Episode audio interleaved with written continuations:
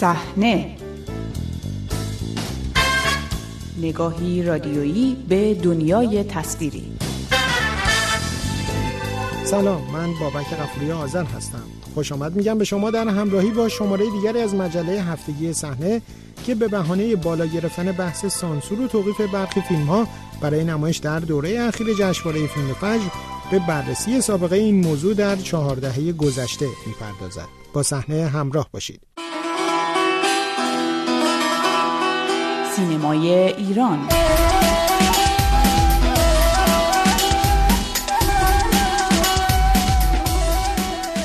و دوره جشنواره فیلم فجر از روز یکشنبه با وجود همه تردیدها درباره لزوم برگزاری آن در دوره همهگیری ویروس کرونا آغاز شد.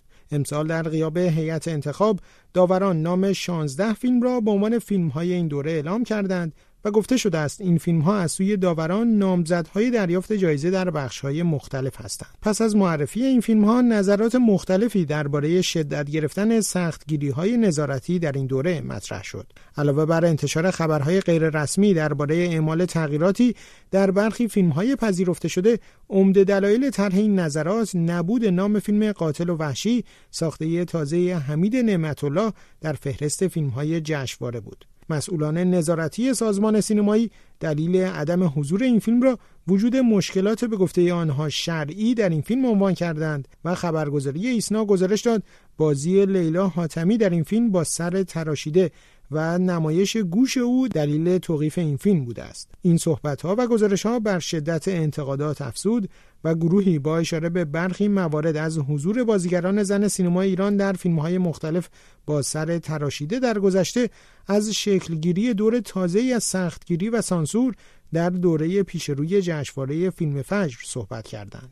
اما آیا سانسور در سینما ایران به ویژه در آستانه جشنواره فیلم فجر اتفاق تازه است؟ و آیا شاهد نوع دیگری از سانسور و محدودیت هستیم؟ این موضوع را در گفتگو با تعدادی از سینماگران و یک منتقد و تحلیلگر بررسی کردیم. ابتدا امیر عزتی منتقد و نویسنده سینمایی از سابقه سانسور و توقیف در سینمای بعد از انقلاب ایران می‌گوید. سانسور و توقیف اصولا افزار حکومت های خودکام است. این حکومت ها خودشون رو سرپرست مردم می‌بینند و جمهوری اسلامی ثابت کرد که تو این زمینه پیشتازه از نگاه این نظام ایدئولوژیک دینی مردم افراد صغیر و فاقد شعور کاملن و باید کس دیگه یعنی یه قیم برای اونها تصمیم بگیره که چی بخونن چی بشنون چی ببینن و در نهایت چی بگن و چه بکنن. به همین خاطر از لحظه تشکیل جمهوری اسلامی و به دست گرفتن های قدرت توسط دین سالارا سانسور و توقیف و در واقع نوعی دستگاه تفتیش عقاید به راه افتاد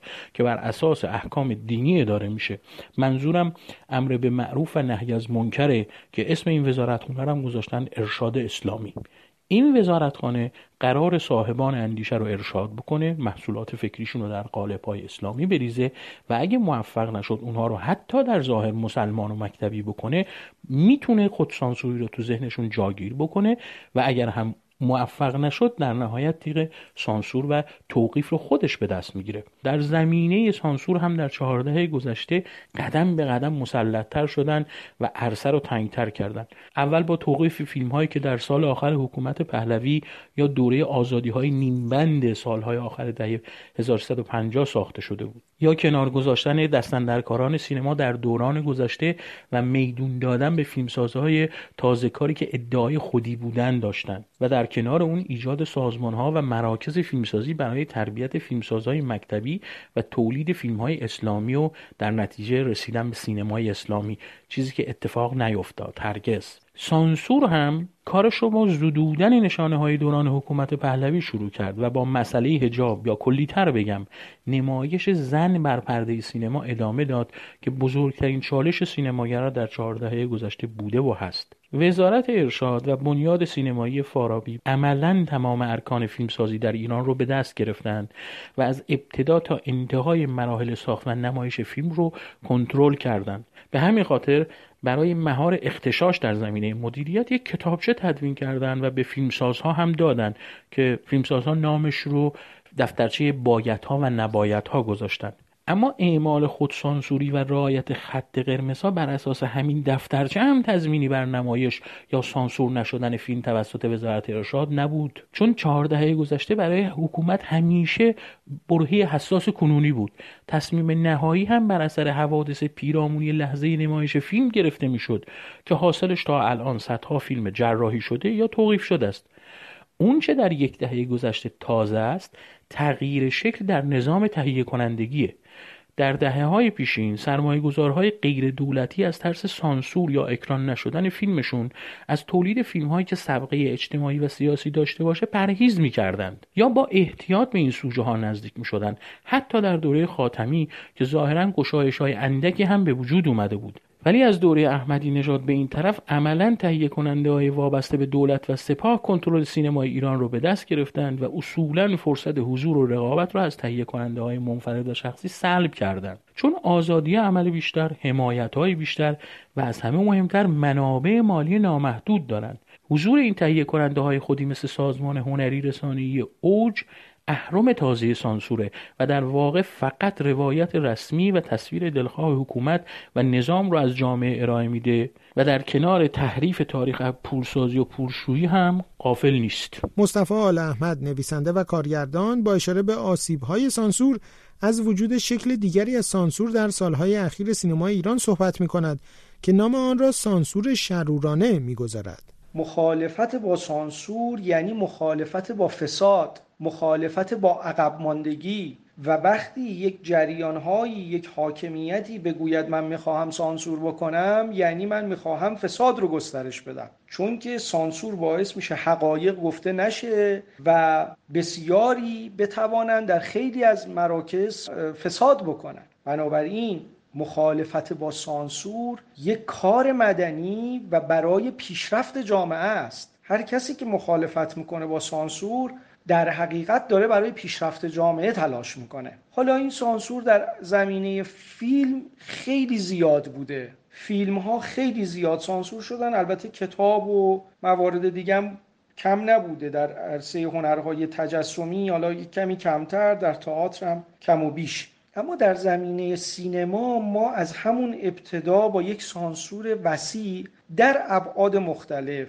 یکی از این فصل ها جایی است که فیلمنامه نوشته میشه یک بخش زیادی به خاطر سیاست ها خود سانسوری ایجاد شده در نوشتن فیلمنامه ها و تولید فیلم ها یک بخشی رو موقعی که می‌خوان مجوز بدن برای ساختن یک فیلم سانسورایی ایجاد می‌کنن و اونجا اتفاقاتی میفته. بعد از ساختن فیلم هم ما مواجه شدیم با فیلم هایی که توقیف شدن یا سانسور شدن. تعدادشون زیاده. یعنی به لحاظ آماری از ابتدا تا امروز تعدادشون زیاده. یک سانسور پنهان هم وجود داره. یعنی فقط فیلمایی نیستن که title توقیف رو خوردن. بسیاری از فیلم ها به حاشیه برده شدن. یعنی ما با یک سانسور سیستماتیک هم طرف هستیم. بسیاری جاها اصلا به مرز آفرینش نمی‌ذارن برسه. این سانسور نظاممند در بخشی مثلا به این شکل که تهیه کنندگان و سرمایه گذارانی رو وارد سینما کردن. پول و امکانات در اختیار این افراد قرار می گرفت. اینها هم چون گوش به فرمان بودن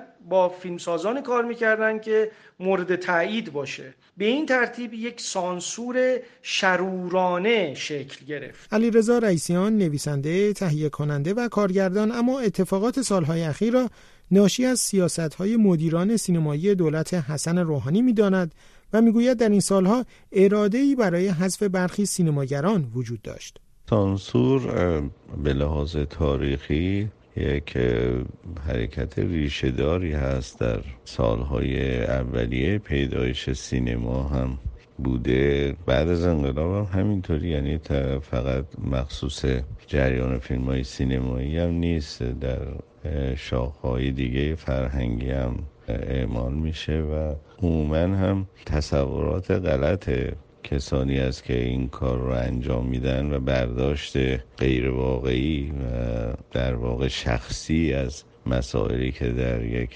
کار هنری اتفاق میافته رو باعث می‌کنن که اون فیلم یا اون ترانه یا اون تئاتر یا اون کتاب دچار سانسور بشه.